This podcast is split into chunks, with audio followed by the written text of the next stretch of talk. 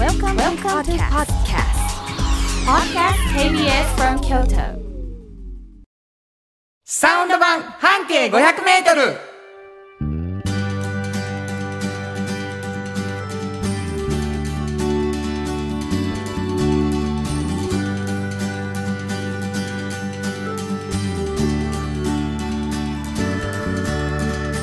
こんにちはフリーマガジン半径500メートル編集長の炎上真子です。サウンドロゴクリエイターの原田博之です9月2日になりました、はい。秋うん。秋到来やうん。ところで、ところで、うんサンドイッチ好きですか？うん、私めちゃくちゃ好きで、はいあのサンドイッチを作るのが本当にうまいんですよ。もうあなたがねはい。うんで、美味しいサンドイッチっていうのはうん何が一番大切だと思います？原田さん。これ私一回聞いたことあり美味ますか？しいサンドイッチはい大事なこと、はい。え聞いたことないですよねー。唇触り言ってるんです私こうやってね一回聞いたことを僕それ聞いたでって言ってくれないのは卑怯 あのリスナーの皆さん、えっと、美味しいサンドイッチって何が一番大事かっていうとあのね私がこれ思ってるんですよパンを口にこうこうパパクッとこうパクッとするときに唇が当たる時の最初にタッチするパンの、えー触り心地。はい。唇のそれがね美味しさの8割を決めてると思うんですよ。あの時に、じゃあそそれさうん、あのトーストじゃないサンドイッチなの？トーストじゃないサンドイッチの場合ですよ。っていうことだよね。だからこれがパシパシってなってたらもう私はトーストにしてサンドイッチするんですあなるほど。こうやってこう切りたてのふわっトーストにふわの時。しない時そうそうそうはもうそれそれなら唇そうです。で確認させてもらいますけど。そうです。そういうことですね。これ僕覚えてたわけやんか、うんうんうん。あなたラジオ番組で言ってるからリスナーの方も覚えてる人もいるとおるんですそうか。そりゃそそうなんです。ませんリこれスナーのラジオで言うっといて俺が聞いてる知ってることを責めるとかもわけがわかんないんだけど、本当に、はい。ラジオで言った私これ。印象的だった。あそうですか。僕はうん、そのラジオを聞いてから、うん、あのそれ酒まんじゅうじゃないです？私言ったのその時。酒まんじゅうも言ってた。言ってたでしょ？だつまり唇で感じるっていう、うん新しいテイスティングを、うん。あのあなたに習ったんです。そうもうそうなんです。私ね唇で最初にこう味わうっていうのをね私もいろんな半径のところで習ってるんですよ。リスナーがみんな怒っとるわ。なんやこのラジオ言うてな ほんまに、はいはい。えー私たち、うん。あのちゃんとラジオ番組をやります、はい。サウンド版半径 500m というはい。番組なんですけど、半径 500m ご存知の方多いんじゃないでしょうか、うん。京都の方なんかは特に、ね、ありがとうございます。非常にあの人気のあるフリーマガジンでございまして、うん。この唇について一生懸命語っているこの方がはい。そのフリーマガジンの編集長の炎上さんでございます、ありがとうございます。これサウンあのサウンド版半径 500m 関係あります、半径 500m というフリーマガジンどんなフリーマガジンですか？これはねあの京都に本当にたくさんあるバス停から一つはいはい、選びましてその選んだ一つを中心に半径500メートル歩いてうん。この人は本当にすごいなっていう方を見つけてな。まあ見つけて取材しているような本ですね。すごいことですよ、はい。これがもう必ず見つかってるわけですから。はい。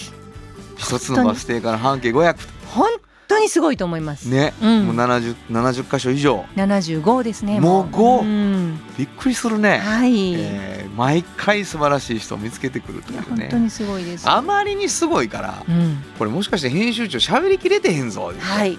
そのこぼれ話を聞く番組としてスタートしたのがこのサウンド版半径 500m です、はい。そして編集長がもう一つ出してるおっちゃんとおばちゃんの記事も、うんあの話してもらおうようんこぼれ話をしてもらおうよということになったんですね、はい。おっちゃんとおばちゃんどんなフリーマガジン？これはね、はい。あのまあ誰しもおっちゃんとおばちゃんという年齢になるんですが、その時に本当にあの仕事面白いなと思っている方。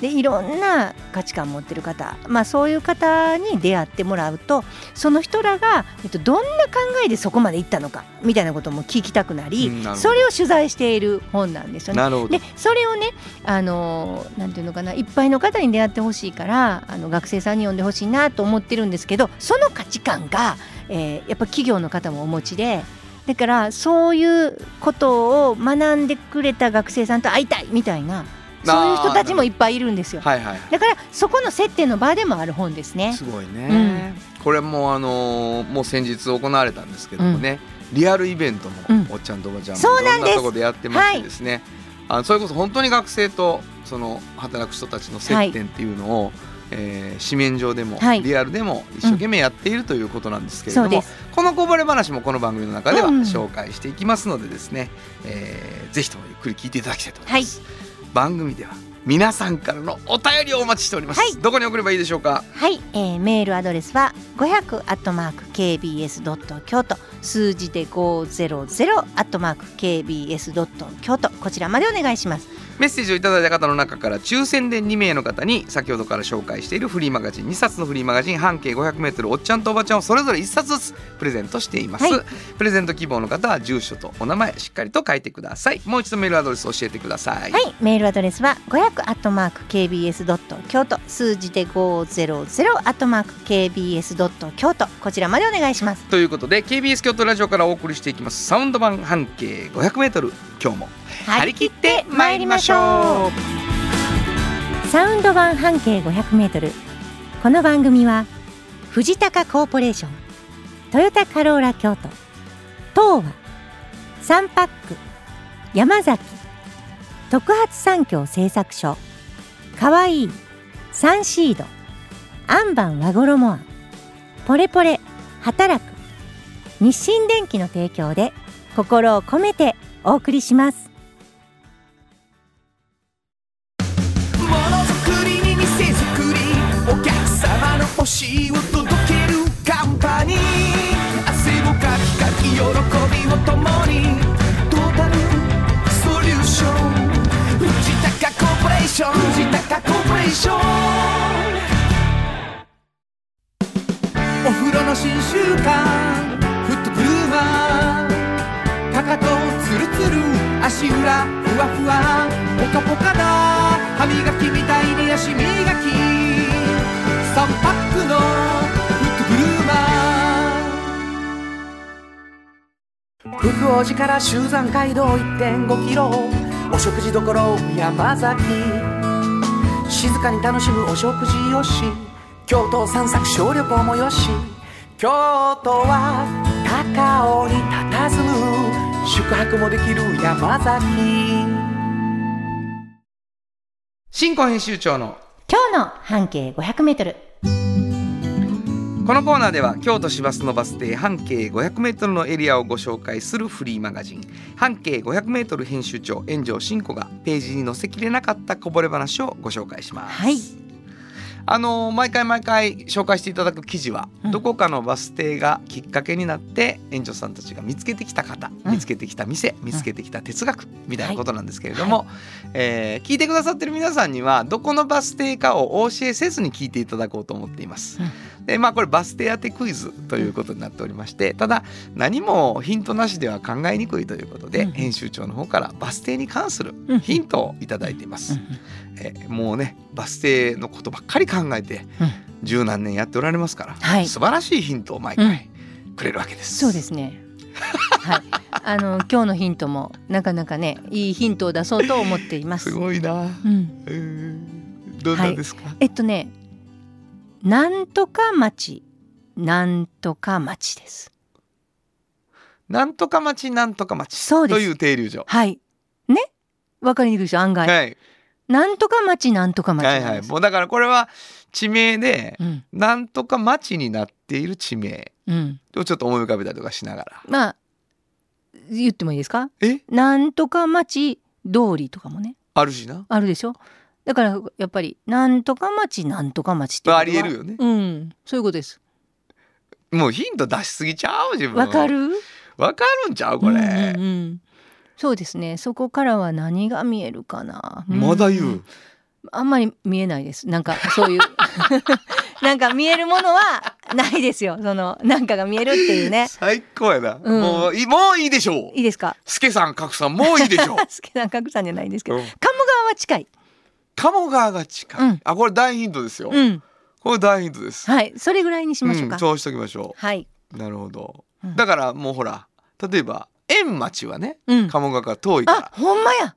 でしょ？うん。うん。そうです。だからもうあ円町はちゃうねや。いろいろわかります。そうですそうですんそうです。そういうことです。もみんなもういろんな町を頭の中に浮かべていることでしょ？はいそこのなんでしょお寿司屋さんなんですね。お寿司そう。で、ここね、あのお名前がもうこの方のお名前になっててね、あの、深川隆二さんって言うんですけど。はい。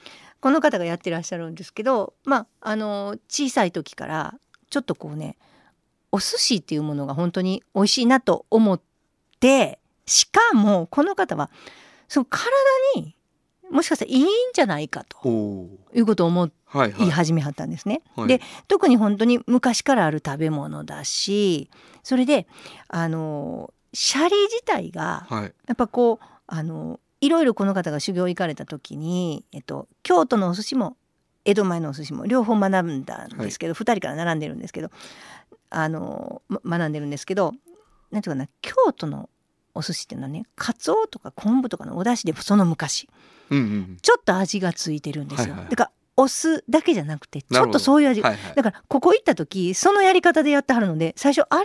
なんかお酢の酢飯っていうよりもちょっと違う感じ。なるほど。柔らかいなんか優しい味がする、ではいはい。そのルーツをすごい探るはる人なんですよこの方。うん。だから当時はどうしてたああしてたっていうのをものすごいいろんなこと包丁はこんなんやったとかね、うんうんまな板はこうやったとかね。一番驚くのが冷蔵庫なんですよ。はい。冷蔵庫が昔は氷を入れたこういうあの箱やったとそこで冷やしてたと。なるほど。だからそれを使わはるんです。今も？今も。へえすごい。だからカンカンにならないんですよ。もちろん息がいいものネタがいいから、はいはいはい。そういうことができるんですけどそのいわゆるあの冷たさあの氷を入れたあの冷気がファーって出るそこで美味しくした魚を使う。なるほこんなになんかなんていうかなお寿司発祥の時みたいなのにこう忠実でやっていきたいみたいなどうんやり方をしているところはあんまりなくてなるほどねなんかどこかそういう風にすることでなんか体に優しいっていうものにたどり着くのではないかっていうのをずっと考えながらされてる人なんですよ。うんでも命の大切さみたいなね。だから究極にこうシンプルな食べ物としてあのお寿司を思ってはるのでだってお魚をねもうさばいてっていう感じじゃないですか、ちょっとまあお酢で締めたりはするけど。なるほど。だからそれとあのご飯と食べるみたいな。だからそこになんかこの方本当に健康志向の方で。うーん。ものすごいルーツも気にして健康も気にしてお寿司っていうものを味わってほしいっていう感じ。なるほど。だからこうおひつみたいなのもすごいちょっと変わっててこうあのおひつの周りをあのカゴみたいなものに入れたりとかしてなんか当時こうしてたんですみたいな感じで全部当時のまんまやろうとされてすごいそれはすごい健康的健康になれるっていうか、うん。こととうん。同時にうん。すっごい手間のかかることなんでしょうねきっと、うん今の冷蔵庫じゃやったら問題がないことがあったりとか。うん。でもそっちを選んでやってはるってことね。そうそうそう。だからなんかちょっとその寿司ネタのねそのまあか彼の話の言葉を使うとちょっと細胞うん。おあるじゃないですか。その、えっと、ネタの。それにストレスをねなんかかけたくないって感じなんですよ。ものすごい急激冷凍とか、はい急に冷やすとかカンカンに、うんわかりまし、だからそういうストレスのないものでたなるほど。あの出したいみたいはない感じなんですよね。だからこっちの都合で、うん、その長持ちさせたいからあの急向こうに冷やしたストレスをかけてるっていうことなのね。便利さっていうのが。そうそうそう。なんかだからその時にすごく味とか変わってしまうんじゃないかっていうのも思われてるし、うん。体にもそんな良くないんじゃないのっていう。それはね。うん。へえすごい。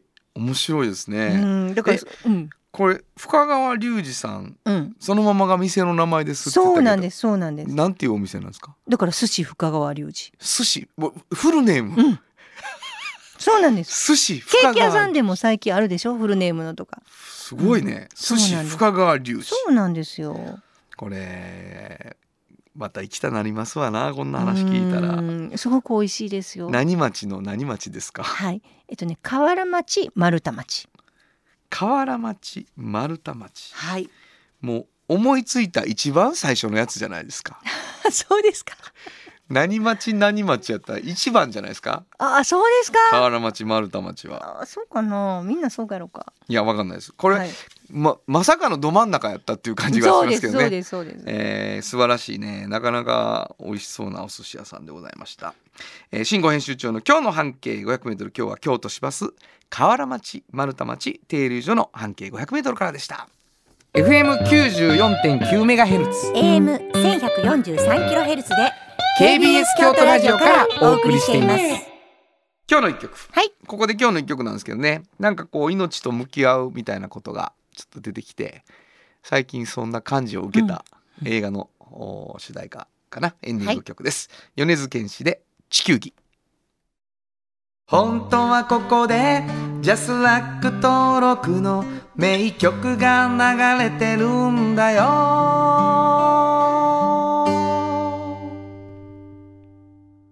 まあ印象的な映画のエンディングでね、はい、えーぐっと引き込まれながら見ました、うん。いい曲お送りしたのは米津玄師で地球儀でした。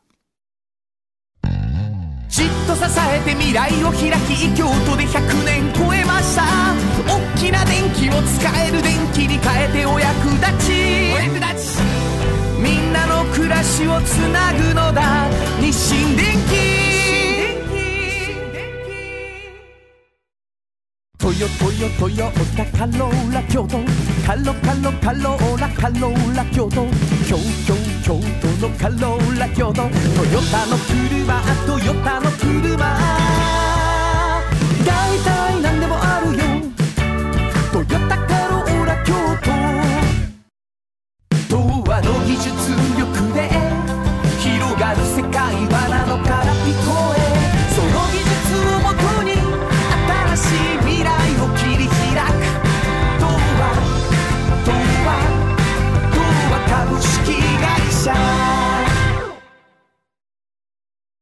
原田博之の音楽機構。このコーナーは私炎上真子が独断と偏見で原田さんの曲を皆さんにお届けするコーナーです。ありがとうございます、はい。今日は何を？今日はですね、はい。あの聞きましたよ。京都町内会バンドの新しいアルバム。ありがとうございサマーますタイムフォーク。ありがとうございます。すごい良かって、はい。私特に好きやったのが一つありまして。それを流す。はい。アイスクリームっていう曲がポップで。ありがとうございます。すごく可愛くてあのーこのラジオでね、うん。今月の新曲でうん。紹介してからうん。バンドに持って行って、うん。そしてどんどん違う曲みたいになっていくっていう。あそっか原田さんがあれでもだいぶ前でしょ？だいぶ前に。ね去年？とかそんな感じ、ねに作った曲を町内会バンドで持ってって3人でやるややることになって全然違うものにやっぱりなるんですよあーそっかそっねかそっか。うん。まあ狙い最初に作った狙いがうん。やっぱりメンバーが入ってくることでっていうのでね、まあこの京都町内会バンドのライブが今日実はうんうんうん。モダンタイムスさんで、はい。えー7時からなんです。このラジオを聞いて木屋町のお池に7時に間に合う方ぜひ来ていただきたいと思いますけどね、はい。アイスクリームうん。やりますよ。はい。ぜひぜひ皆さん来てください。ありがとうございます。はい。ちょっと聞いてほしいです。は、はい。いじゃあ紹介してください。えー京都町内会バンドでアイスクリーム本当はここで Just like 登録の名曲が流れてるんだよ。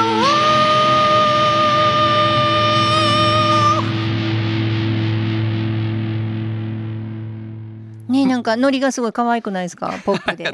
あの恩田君がですね、うん。うんあの打ち込み関係のことマニピュレーターといううんうんことをやってくれてですね、はい。アイスクリームは特にそういうあのアルバム全体はもっとフォーキーでリズムレス、そうですよね。ドラムがないドラムレスで、うんうんうん。でアコースティックギターと笹野みちるっていう女性ボーカルがエレキギター弾いてるってはい。いう曲が結構多くて、これ笹野さんが歌ってる曲がこれ多分 CD で青いところですよね。歌詞カードでね。はい。歌詞カードで。で赤いところが原田さんで黄色が有田さん。そうなんです、ね歌ってる。すごいこれ分けてあるからめっちゃよく分かってよかったですよ。あうん、その歌詞の中に色とりどりのペンっていう言葉が出てくるんだけど、うんうんまあ、デザイナーがそのことをすごいあの目に留まったんかな？うん。その歌詞が、そういうコンセプトで。ジャケットに色とりどりのペンが置いてあるっていうジャケットうん。でサマータイムフォークという本ことでね、なんか青い夢も入ってて青い夢はこれあ岡部さんが。岡部さんうん。が僕にあの歌ってって言ってくれた曲でありちゃんずっとベース弾いてたんですけど、うん今回ありちゃんがどうしても歌いたいって言ってね、はいはい。やりたらしいアレンジになりましたはい、岡部渡さんっていうあの原田さんのプロデュースをよくされてた方がねはい。数年前におお亡くなりになって、はい。その方の曲ですよね。曲を入れさせてもらったはい。入ってるし「幸せのかけら」もよくソロで歌われてる原田さんが曲も入ってるし、まあここで紹介した曲新曲としてうん。が全く違う景色になって帰はい。ってきておりますので、ぜひ皆さん聞いてみてください。はい、えーありがとうございます。サマータイムフォークというアルバムが、あー9月6日から一般発売ということになっていて、今日ライブで、えー先行発売ライブがモダンタイムスで7時から、今日の7時からやっておりますので、はい。よかったら来てください。以上、原田博之の音楽機構でした。サウンド版半径500メートル。あなたの着物が生まれ変わる。着物仕立て疾患屋さん。和衣あリーズナブルで満足できる着物あれこれ和装のある日常に楽しく気軽に出会ってほしい。助かるなんでも着物ケア和衣はあなたの家の冷蔵庫そこにもきっとサンシードいろんな容器を作ってます。スイーツだってドリンクだってほらねやっぱりサンシード未来に向かって明るく進む会社。サンシード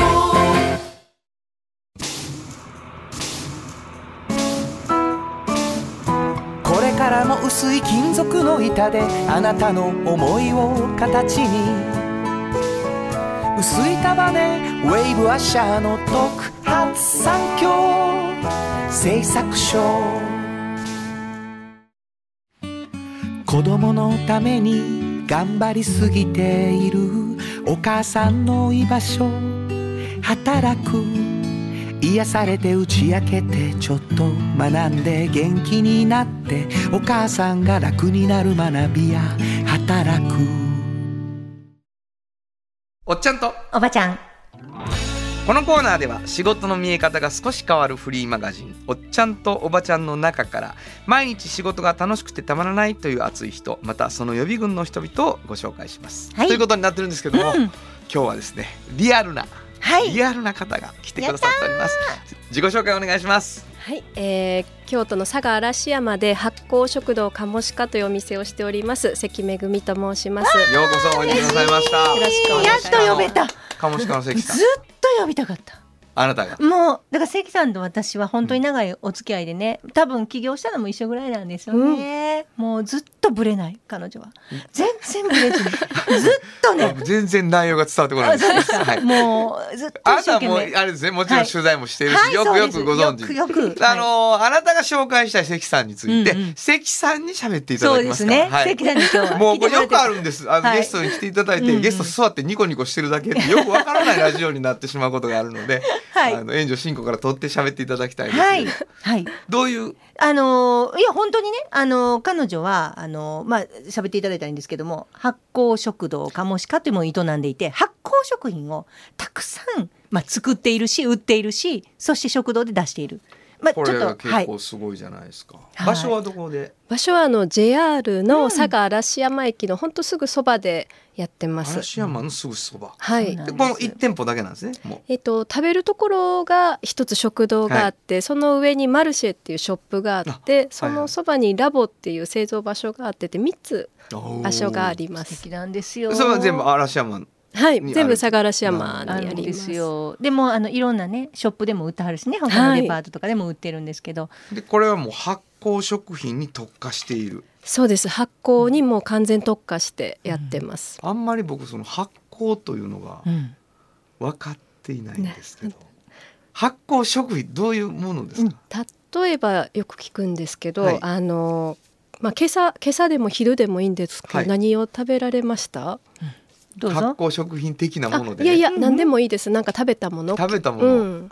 今日おそおそばおそばを自分であれして、はい。で、えっとなめこうんを入れて、うん。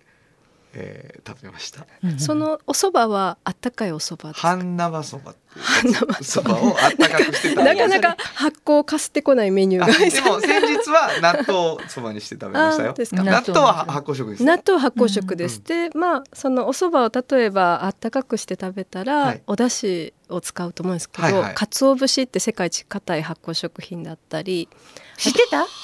クイズにすればよかったですね。世界一硬い発酵食品。あれはあの硬さは微生物が最後仕上げてくる硬さなので。すごいでしょ。すごいでしょ、うんあの今出た微生物とはい。いうことが、はい。ほとんど発酵っていうのと同義ぐらいの意味なんですか？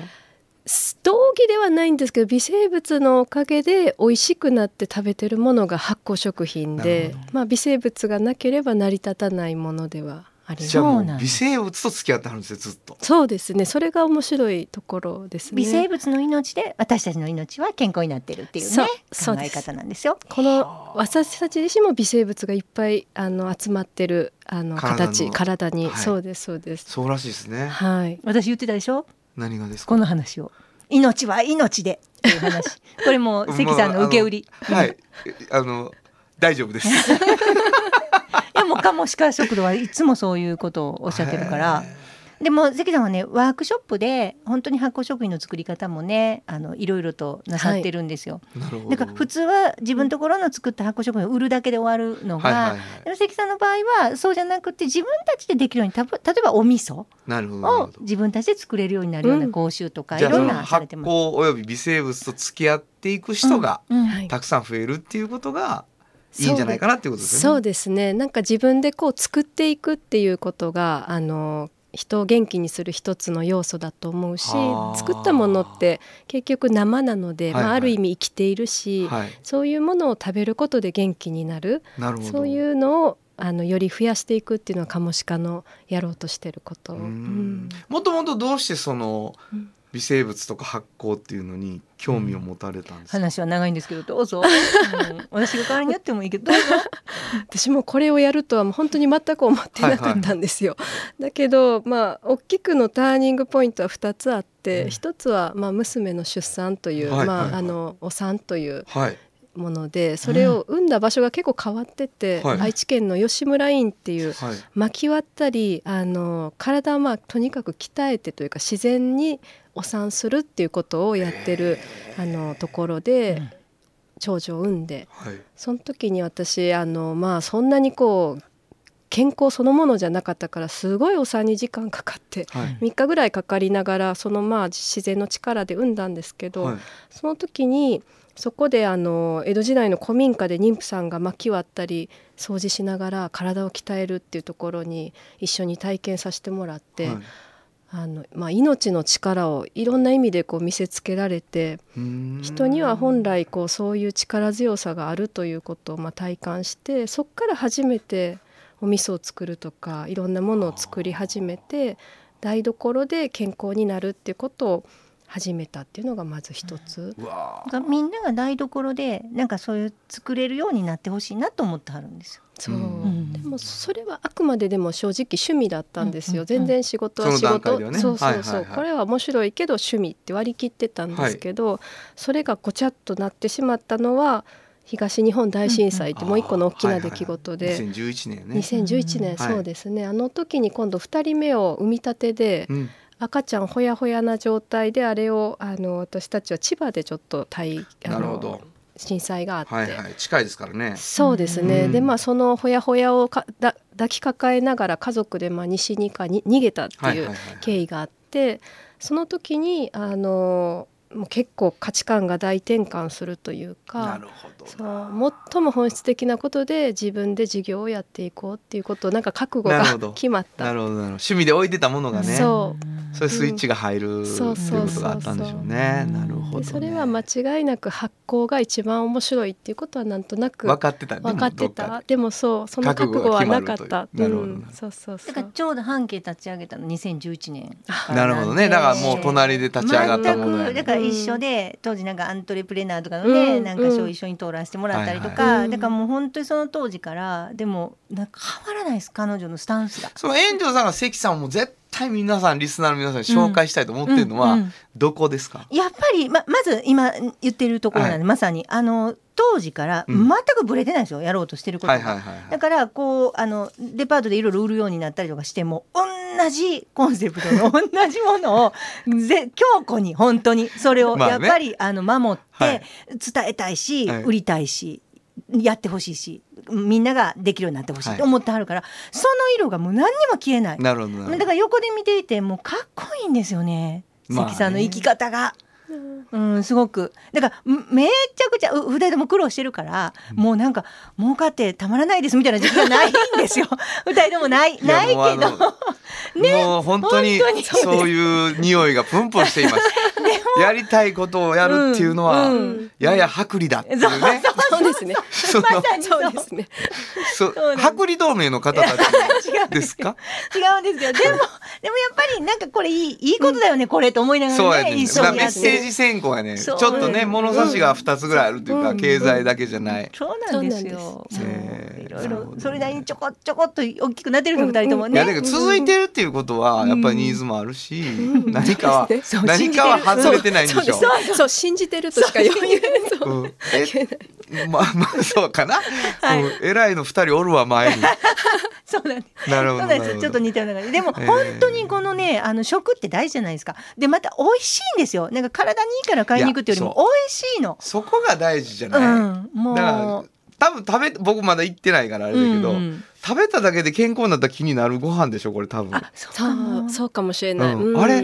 俺元気になってる？俺健康になってるってこうねかもしれない。あるよね、んそういうご。飯って、うん、うんそうなんですよ。ダメやねんで今日は悪いことしたいねんっていうご飯もあるやんだあ、なるほど。けどそうじゃないやんかそうそうそうそうそうそう。で体が喜んでるかなっていうのはちょっと感じたりもなるする。ほどなるほど、うん。いやその、えーもう本当にまだまだお話聞きたいんですけど、うん来週に、うんはい。とても面白そうなイベントがうん。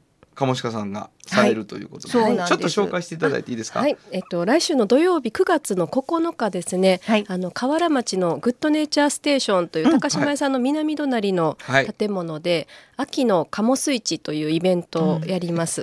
はい。あのカモスっていうね発酵の意味のカモスを名前にしたカモスイッチというのをやります。はこれもあの後ろ見ていただいたらわかると思うんですけどこの鴨ドラがはい。もうさっき聞いてもうすごく食べたくなって、うんこれ時々売ってはるもんなんですよね。そう満月に近いあうんの土曜日だけ、うんうんあの月に1回だけ一個一個あの店長がどや手手焼きしながら、これどら焼きでも発酵食品なの？そう発酵をね散りばめてるんですよあの、例えば生地を膨らますのに酵母っていうものを使ったり、るほどあるいはあのあまあんこと生クリームを入れてるんですけど、うんうんうんそのどちらの甘甘みも甘酒を使ったりとか発酵食品がここに微生物がいっぱいいます。微生物がいっぱいいます。いっぱいこの命で。そうか。いやでも美味しいですよね。味わい深くてね。のそうなんですよ。うんでその時に一緒にこのえっ、とハンバーガはい、ハンバーガーあのうんその日からグッドネイチャーで販売が始まる、ー。あの、えー、ひしおっていう発酵調味料を使った、うんあのハンバーガーで美味しそう。グラスフェッドのお肉を使ったそうなんです。うんこれにあのあれが入ってるんですよね。これね、天日って知ってます？だ天ペ、てっぺ。うん、天ペが入ってるんですここに。めちゃくちゃ美味しかった。この間ね、私食べさせてもらって。天ペって何でしょうか？クイはい。ズ来た。これクイズです。注意来た。はい、クイズがです。天ペって何でしょう？はい。テンペ。うん。テンペが入っていた。うん。これ発酵食品ですね。そうですよ。そりゃそうですよね。えー。何のも高産ですか？でやねん。テンペは何の発酵食品か。うんえーっと、もうあのあれやなう。ん。大豆。おー合ってる合ってる言ってました？さっきに言って言ってませんか？なんでわかるんですか？じゃあ分かったかんの？大豆の発酵食品でもいろいろあるじゃないですか。そうやな。天ペの説明をしてください。テンペはですね、うんそうおっしゃる通り大豆の発酵食品でインドネシアが一番本拠地のインドネシアでテンペ菌っていうあの天ペ菌言う言ってないからダメですけど、天ペ菌のね。そうテンペ菌があの発酵させて辛いんですか？あの味はですねすごく実は淡白で、うん。でも油とすごく相性が良くてあのねそう淡白な味で結構あっさりしてるけど油でもうあの旨味がこう上がって。だから納豆とかとちょっとまあ似てるといえば似てるけど全然違う旨味が。あんなに強い匂いはしないんですよ。だほんのり癖があるってことだよねきっと。そうほんのり癖があってで旨味ガチうまガチにみがある。そうそうそうそう。あ何ですか？僕が大豆を当てたことが 気に入らない。悔しい。悔しい。悔しい。だってさ、まあおかしくないこのシステムでもあの天クイズ出した人が当たった人を褒めないっていうさ。いやいやいやいやもうね。言いました。まあ言いましたとかおかしいから。あの天平が入ったこのバーガーすごく美味しいので食べてください。天平はねこのバーガーには実は入ってなくて。でもガセネタですよ。天平が入ってるんじゃないの？天平を作ってるあの天平王と言われる、はいあのルストノさんが当日あのそう実際来ていただいて天平とはっていうワークショップを実は無料でやっていただく。この日は天平食べれないの？食べれる食べれる。あ食べれる。うん、あの天平のいろんなちょっと食べ方を試食し、あのしていただいたり、うんうん、あのテンペって何かっていうのをちょっと勉強してもらったすっごい美味しかったえ何で食べたの？これはね私はある取材であの関さんにお願いした時に、はい、その時にお酒に合うものとしてテンペがあの出して単独でテンペが出てそれがすごく美味しかった。びっくりした。そしてそれをちょっとつまみにして酒を飲む。そうそうそうそうそうそうそう日本酒とね、ね、うん、合わせて。そうなんです。すごい美味しかったの。美味しいんですよ。初めて食べた味。もうさ、うん。あのいつまでも聞いてたい話やわ。そうなんです。健康で美味しいから。そうなんですだから時々来てもらって今最近こんなんやってんのみたいなことをちょっと言ってもらったらいいんじゃないですか？いやーあの、うん。聞いてくださってる皆さんはですねこれちょっとだけカモシカのカモはカモスのカモですか？おっしゃる通りカモスのカモでそう。おっしゃる通りなるほど。今日は本当に正解が多いです。ねえー、鴨鹿さんというお店はですね嵐山にございますということで、えーはい。お食事をするすることもできるし鴨鹿さんの商品をお求めになることもできる、はい。そして今度河原町市場河原町の高島屋の南で、うん。来週の土曜日、うん。えーグッドネイチャーステーションの1階のマーケットでですね秋の鴨スイッチ祭りということで。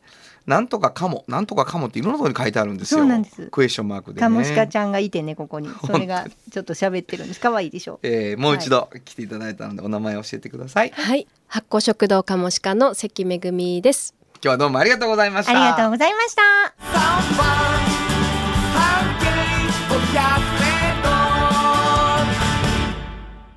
今日のもう一曲。はいここでもう一曲なんですけどね。はいえー先ほど来ていただきました関さんにリクエストを、聞きました、うん。そうかって思いましたね。はい。えーいただいたリクエストはイーグルスでホテルカリフォルニア。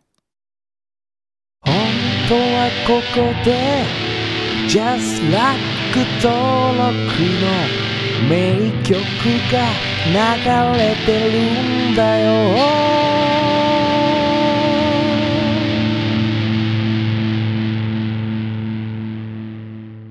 もうどうしようもない名曲でございますす。ごくいいですねはい。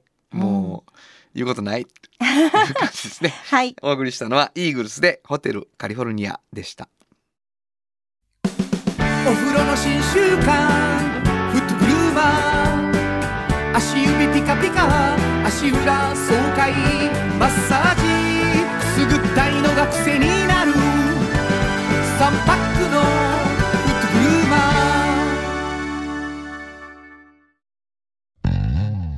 と支えて未来を開き京都で100年超えました。大きな電気を使える電気に変えてお役立ち。お役立ちみんなの暮らしをつなぐのだ。日清電気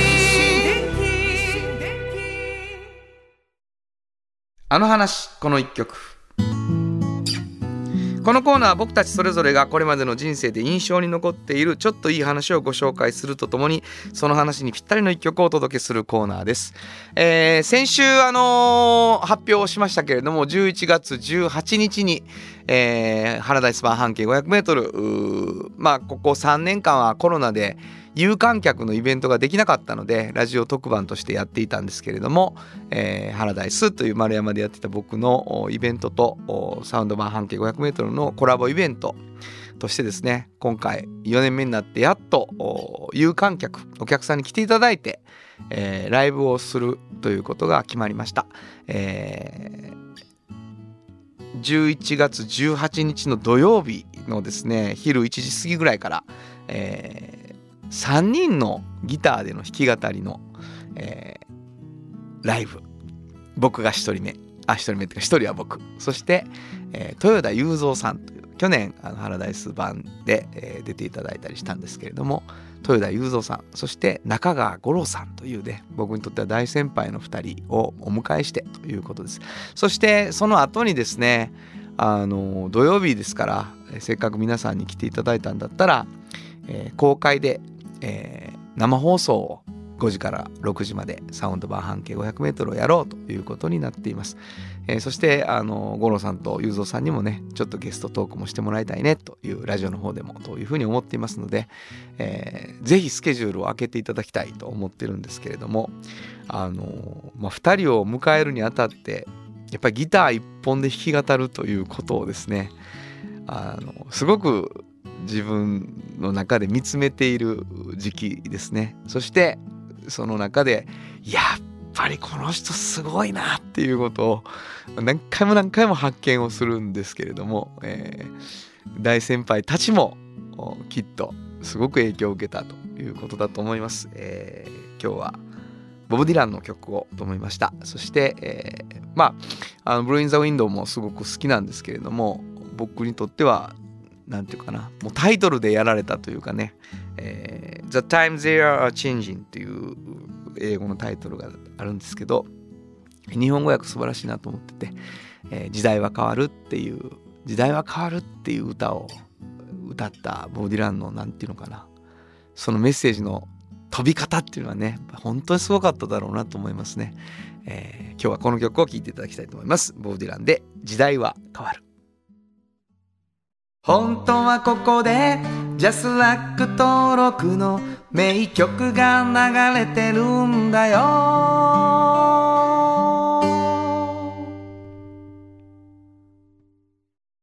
トヨトヨトヨタカローラ京都。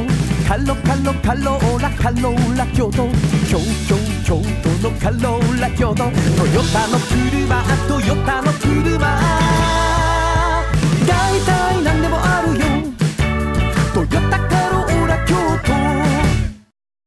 これからは自分中心の人生を生きよう。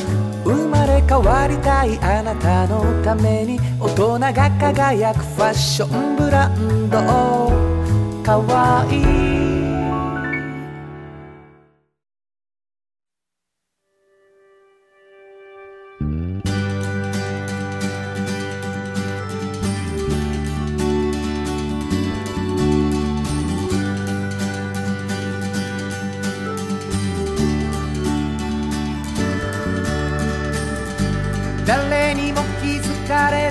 そこにある。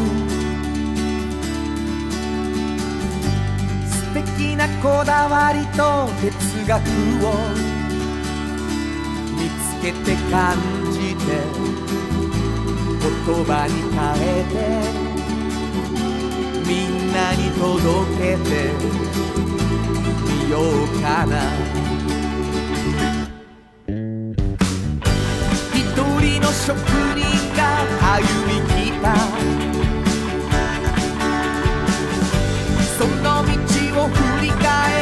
遡るきっとそれは誰かが未来を描く道しるべにだってなるだろう。たった半径500メートルだって笑うからひしめく中に答えはいつも隠れてた。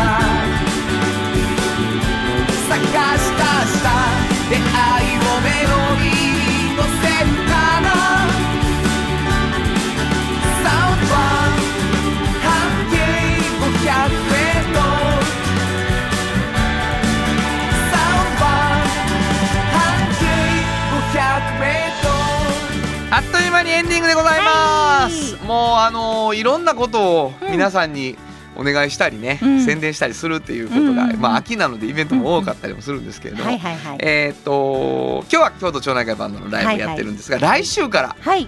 ムーンライトクラブのパート3が、うん。えーいよいよ公開ということでそうですね。9日からですね。はい、京都南会館うん。あのー10日に発行する半径500メートルはいの方でも、あのーちょっと福山俊郎監督にインタビューもしてそれも載ってるのでぜひぜひ見てください。6日間かな、えー9日から6日間、はい。木曜までやっているのでそうですね。ぜひ見に来てほしい今回のパート3すごくねあの衣装とかも凝ってるから あのひろみちゃんのしゅんこちゃんの本当に可愛らしい感じが見れるんですよ。